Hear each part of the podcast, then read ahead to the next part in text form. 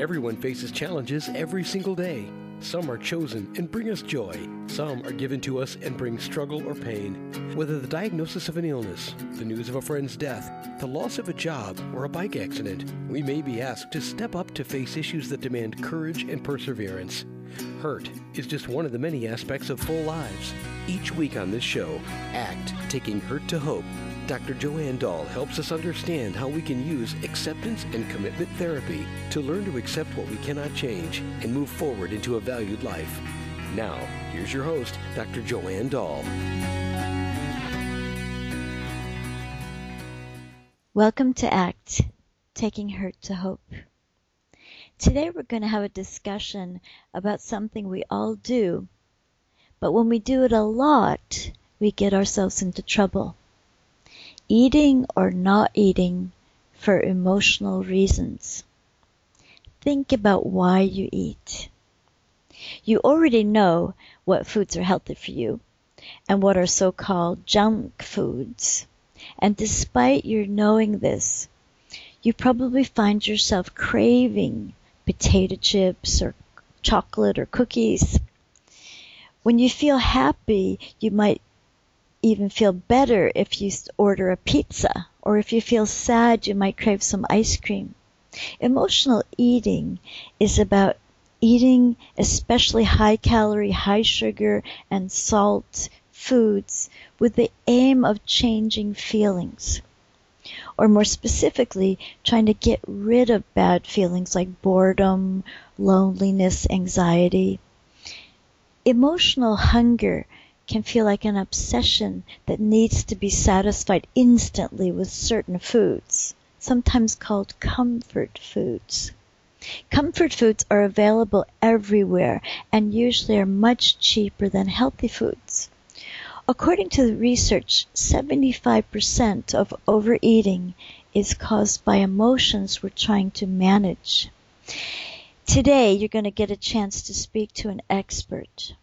Dr. Emmett Bishop. He is the Medical Director of Adult Services at the Eating Recovery Center in Denver, Colorado.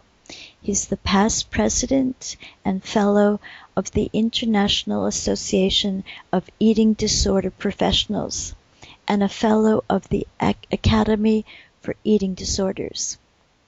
You can read more about Emmett by clicking on his name, you'll get his link at eatingrecoverycenter.com.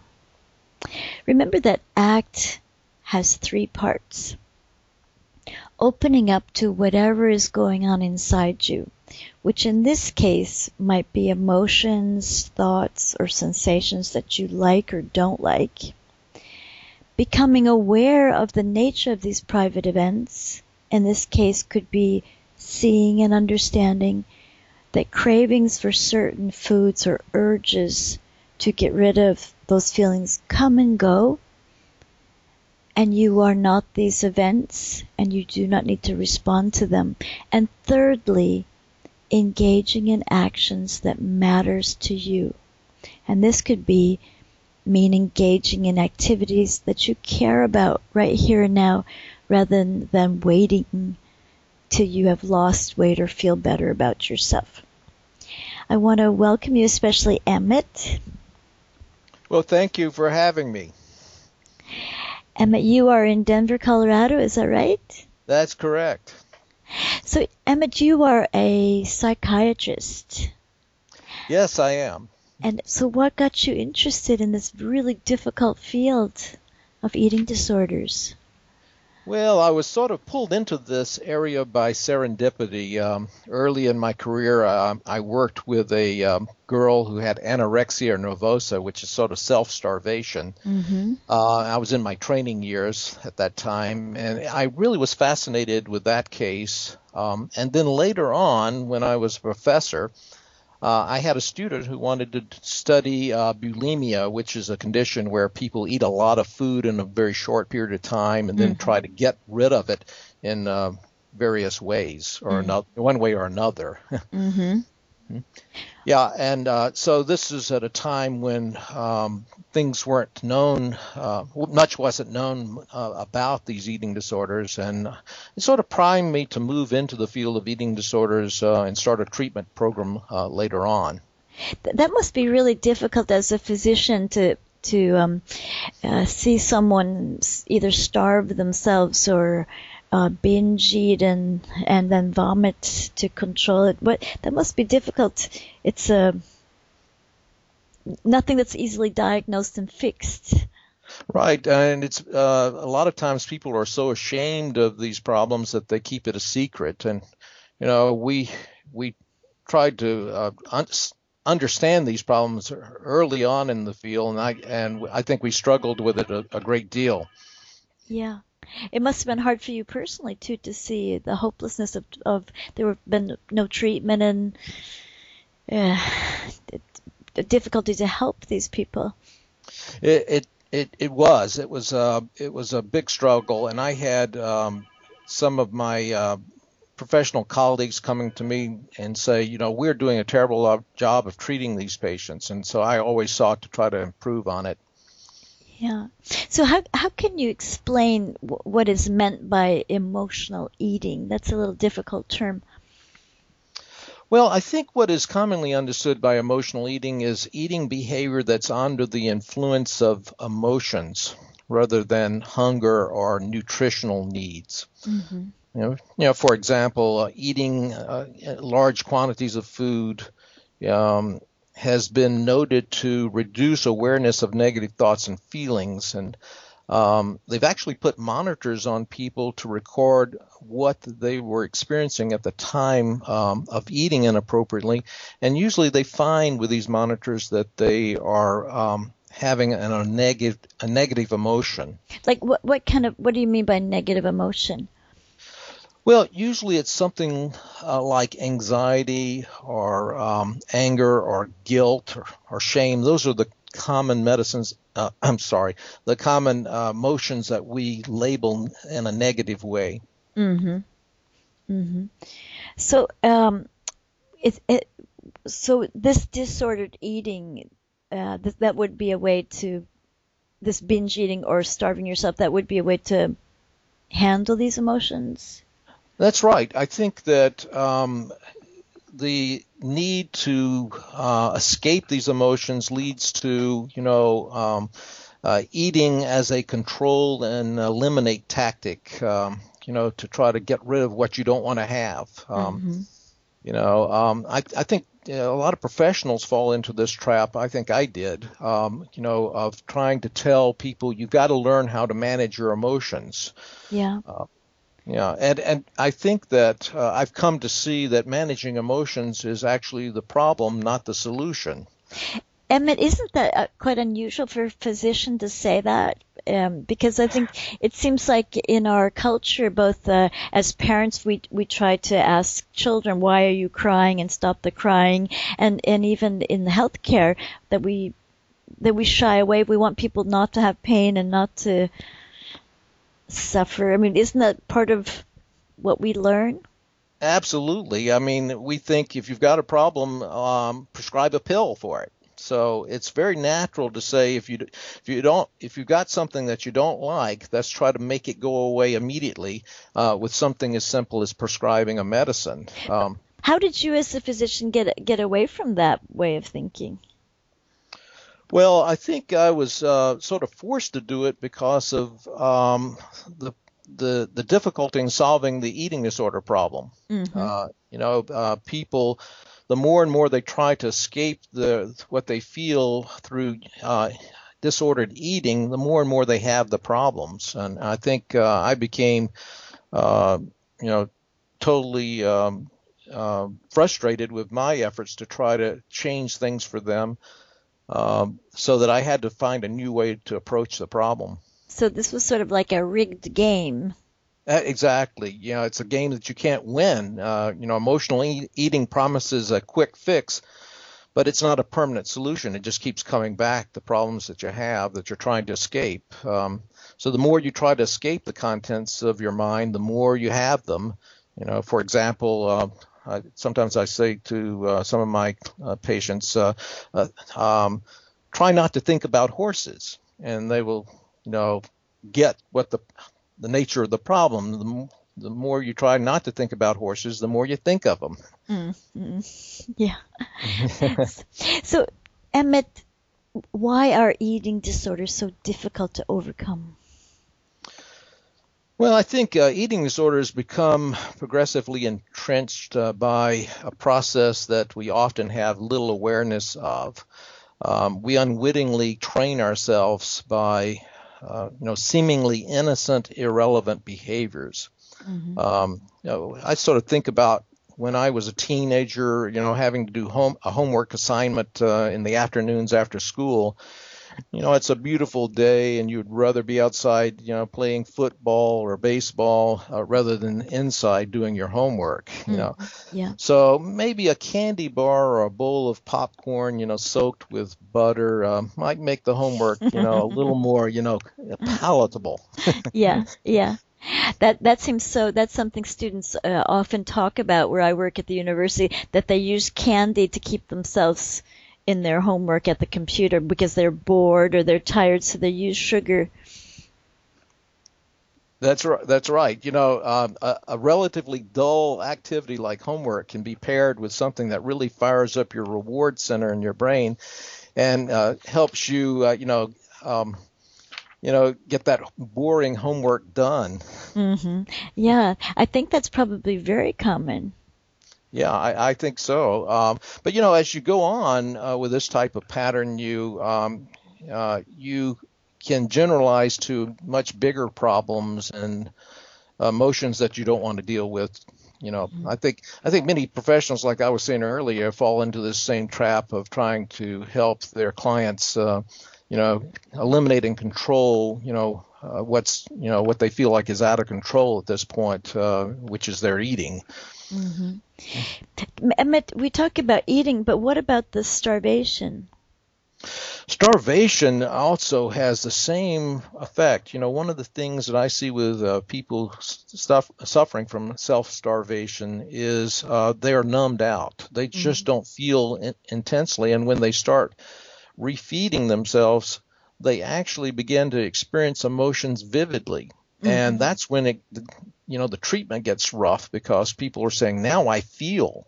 Okay. And uh, they want to escape what they feel rather than being making room for it, you know, welcoming their feelings, you know. Okay. So you mean both starvation and binge eating both have similar effects that the, it numbs the Exactly. They both uh, allow people to escape, um, you know, unpleasant thoughts and feelings. Mm-hmm. Mm-hmm. How common is this problem, Emmett? Uh, it's a pretty common uh, situation, I think. I, I, would guess that somewhere between 10 and 20 percent of the population suffers with this. I, have seen data where they say um, one in five women have an eating disorder or some variant of an eating disorder. So it's it's pretty uh, common. Mm-hmm. Mm-hmm. So. So when when you think of how how uh, ACT came into this, what, what is uh, what you've mentioned?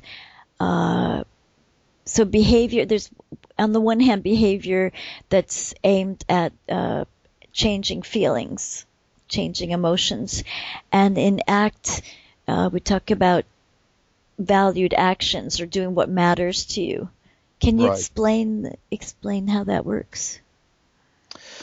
Yeah, um, you know, as I um, suggested before, uh, trying to change emotions uh, is a rigged game. You know, uh, part of the problem is the way our we're designed, our brains are designed. You know, emotions are drives that uh, protect us. You know, uh, our fears and our anxieties um, protect us from dangers or punishment. Mm-hmm. So it's there. These are important mechanisms in our brain, and neuroscientists uh, tell us that trying to get rid of our fears uh, is a very difficult proposition. Mm-hmm. You know, it's as if our brain says that, um, you know, if we learn to fear, it's worth keeping it even mm-hmm. if it's useless. So, so the harder we try to escape the fearful thoughts, the more we have them. Mm-hmm. It's like that, uh, you know, don't think about horses phenomenon. Yeah, yeah. And so, how is that different from a valued action? Well, uh, the way I sort of conceptualize it is that, um, you know, we um, we we get into a never-ending struggle when we try to eliminate our the contents of our own mind, those thoughts, feelings, body sensations, or memories that, that we don't want to have. Um, you know, it's just a never-ending st- struggle that uh, keeps us tied up um, and keeps us from actually putting our energy and creativity into the things that we really do um, value or the things that really count for us. Mm-hmm. So I think it's a huge difference there. Um, um, you know, there are a lot of motivators for um, uh, the behavior that we engage in, um, and I think uh, one of the most important motivators is what we value. Mm-hmm. Um, but unfortunately, we can get trapped in in the motivation of trying to avoid what we feel Mm-hmm. and think.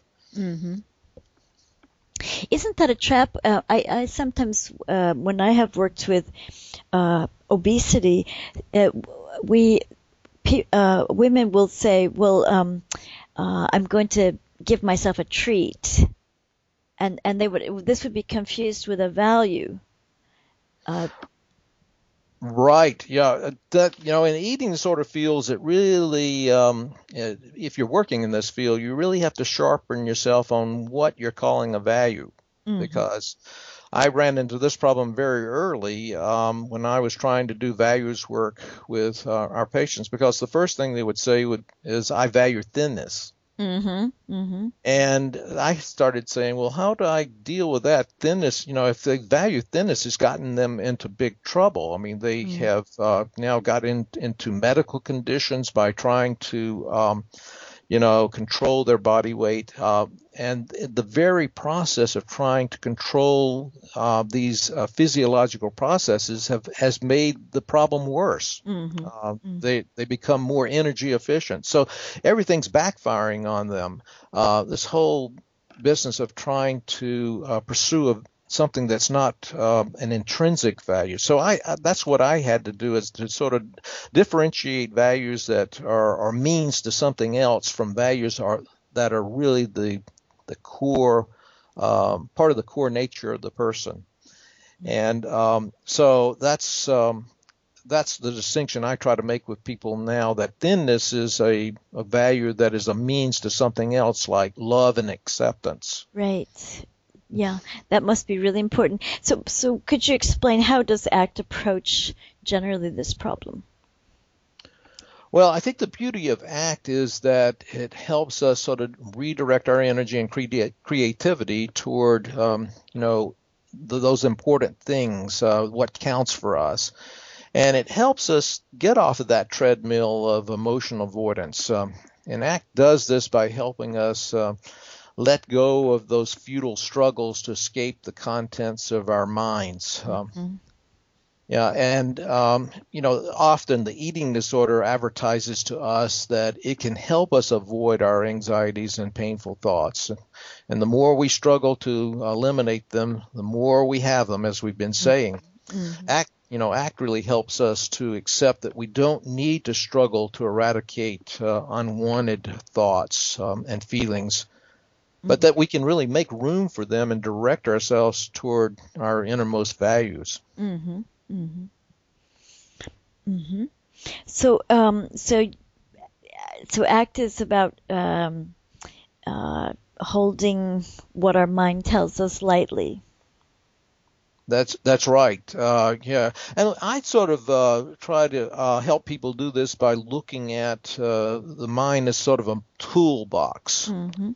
I I use this term a lot uh, to sort of um, uh, help um, my clients get a little distance from you know their thoughts and feelings. Uh, and so I say that your thoughts and feelings are part of your mental toolbox, and Mhm. they may or may not be useful depending on, you know, what what the given situation or context is. You know, Mhm.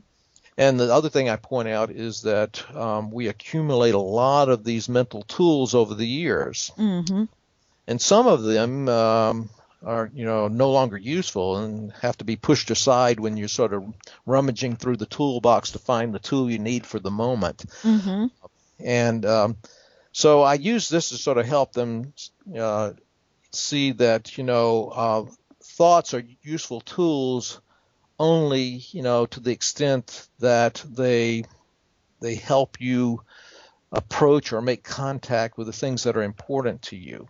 Um, and I use the example, um, you know, for example, uh, in the world of tools, a hammer is a useful tool, but not in the context of writing letters. so you know, and so it goes for our thoughts. You know, they're useful tools, but I think the thoughts that serve us best are the thoughts that um, serve our values. Yeah, that's a very a bottom line in ACT is is it workable? Is it useful? That's right. So, uh, Emma, could you give us an example of how you work? Uh, have you worked with a person with ACT and emotional eating? Um, yes, um, you know, I can give you um, I can give you some some ideas about some of the tactics I use a little bit. Um, uh, for example, um, you know, I I try to help the eating disorder sufferer take perspective on their own minds with a compassionate stance, um, because you know often they didn't ask for a lot of the things they got. Uh, they didn't ask for their temperament that makes them a little more prone to having an eating disorder, or nor their learning histories, the things that uh, accumulated in that toolbox over the years. So I asked them to step back and sort of view the contents of their mind as if they were viewing a movie. You know, if uh, as you know, if they're troubled by a particular thought like "I'm fat," um, I will sometimes uh, get them to repeat it in a you know uh, in a language. I'll give them a word from a foreign language like Spanish. You know, like Mm-hmm. in Spanish you have a word uh, grasa, which means fat, but it also sounds sort of like um, grace. Mm-hmm. Mm-hmm. So, so when you say grasa, um, you know, it, it it doesn't have a feel for it if we as as the feel we get when we say the word fat. Mm-hmm. That's that's a good example to use another language. Uh-huh. Uh, so I do that sometimes, and then, other some other times I'll have them just repeat a word like "I'm f- fat" over and over again until it just becomes a a, a sound. It doesn't have any more emotional uh, power, um, just to show them that that's the nature of words. You know, um, you know, words are, um, uh, you know, have the power um, that we attach to them. You know, um, so if we can detach from that that word, uh, then they no longer have that uh, power over us. hmm That's a good example of how to work with words. What what about uh, for um, the self starvation? What kind of do any example of that?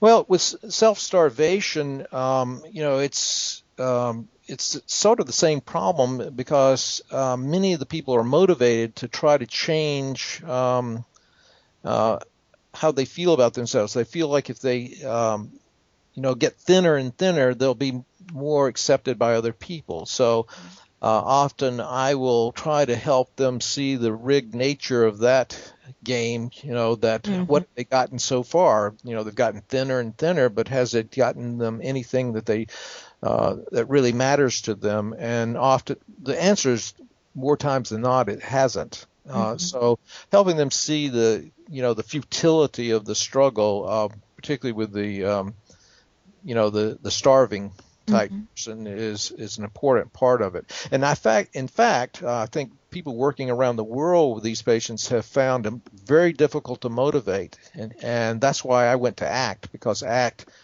has a built-in motivator of working with values. hmm Do you have an, any example of a person with self starvation that you've worked with? Um, I have lots of examples. Uh, in in what sense uh, are you? Oh, um, well, um, I, I, I think I can give you a good, um, a pretty good example of a person who's who's starved and has gone, you know, um, the other way too. mhm, Um, for example, I had this woman who um, came to me. She was an older woman, um, and she had had uh, 20 years of struggling with um, an eating sort of binge purge behavior. Mm-hmm. Uh, but she had originally started out with anorexia. And uh, so she had been starving herself in her late teens, uh, and she had gone from one treatment program after the other, uh, and she was totally demoralized. Um, nothing had helped her get out of her eating disorder. Um, and you know, it, it, eventually the eating disorder had changed from uh, star- starvation, which is uh, uh, frequently the case, into just binging and purging behavior. Um, and so when I first saw her, you know, she was just ridden with uh, shame and guilt about her inability to um, stop engaging in the binging and purging behavior. Um, you know, she was afraid to make any uh, life changes because her mind was telling her that she would be overwhelmed by any change mm-hmm. that she make. And this was exp- uh, especially uh, discouraging um, because she um, was really in love with a man who loved her very much and wanted to marry her. Mm-hmm.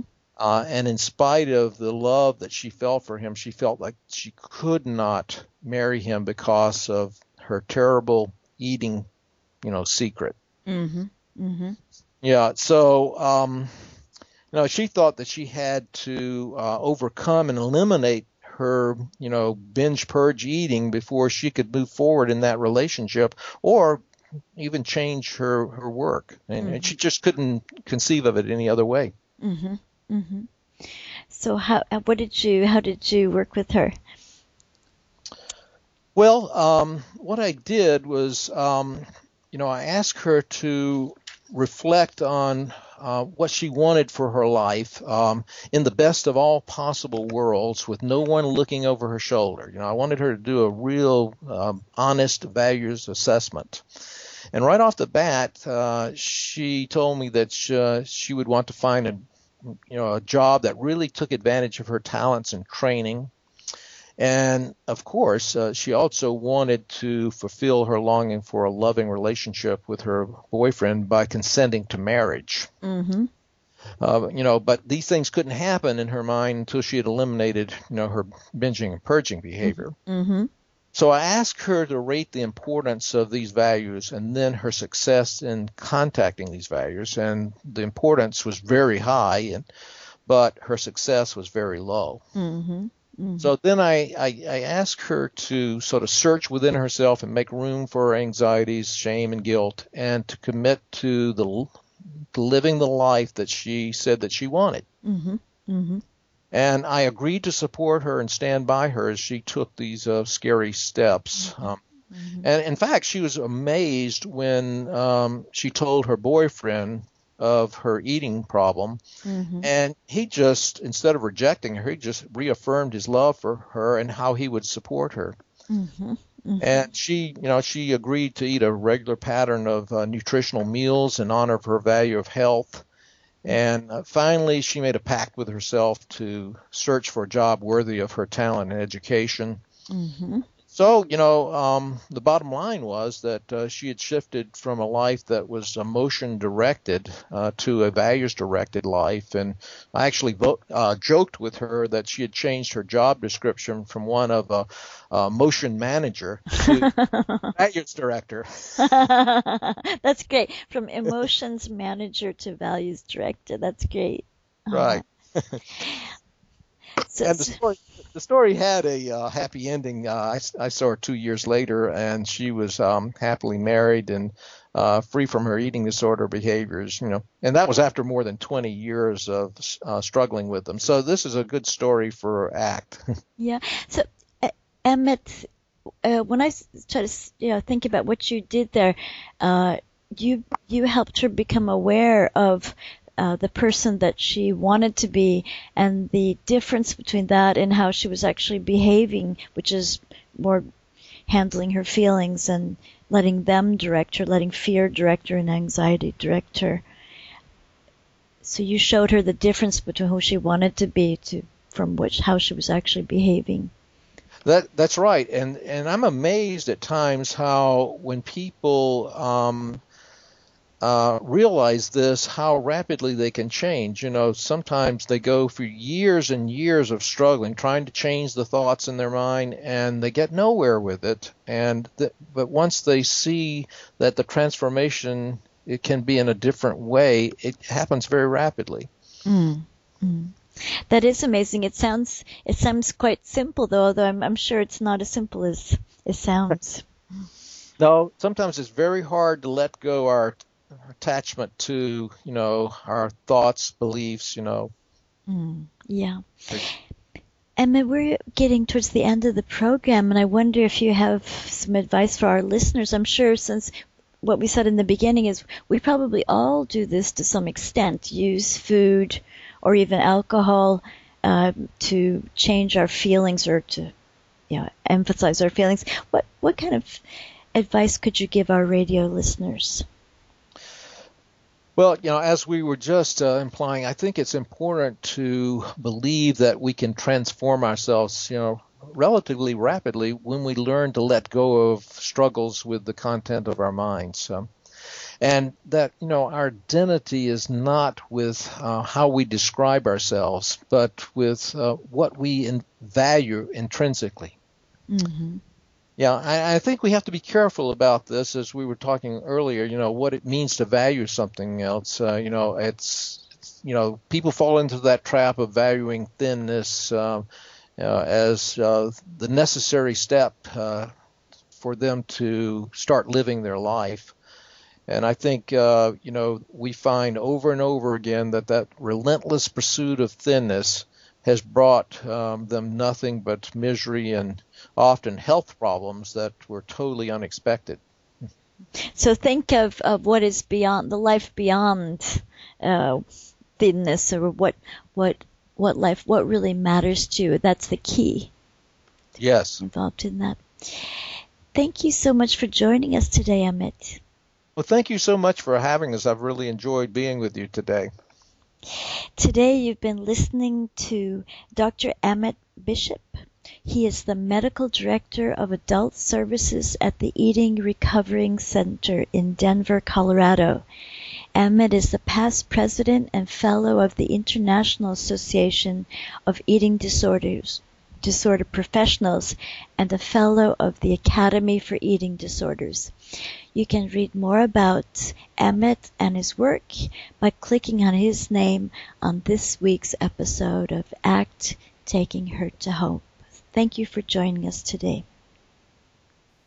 Thank you for joining us today. For more information about Joanne, please see her website at joannedahl.com or click on the host website button in front of you on the webtalkradio.net page. You may also see her books, The Art of Science of Valuing in Psychotherapy, Living Beyond Pain, Using Acceptance and Commitment Therapy to Ease Chronic Pain, Acceptance and Commitment Therapy for Chronic Pain, Values in Action, and Epilepsy, a behavior medicine approach to assessment and treatment in children. All of these are found easily by clicking the cover or going to Amazon.com. We hope you'll join us again soon for another episode of ACT Taking Hurt to Hope.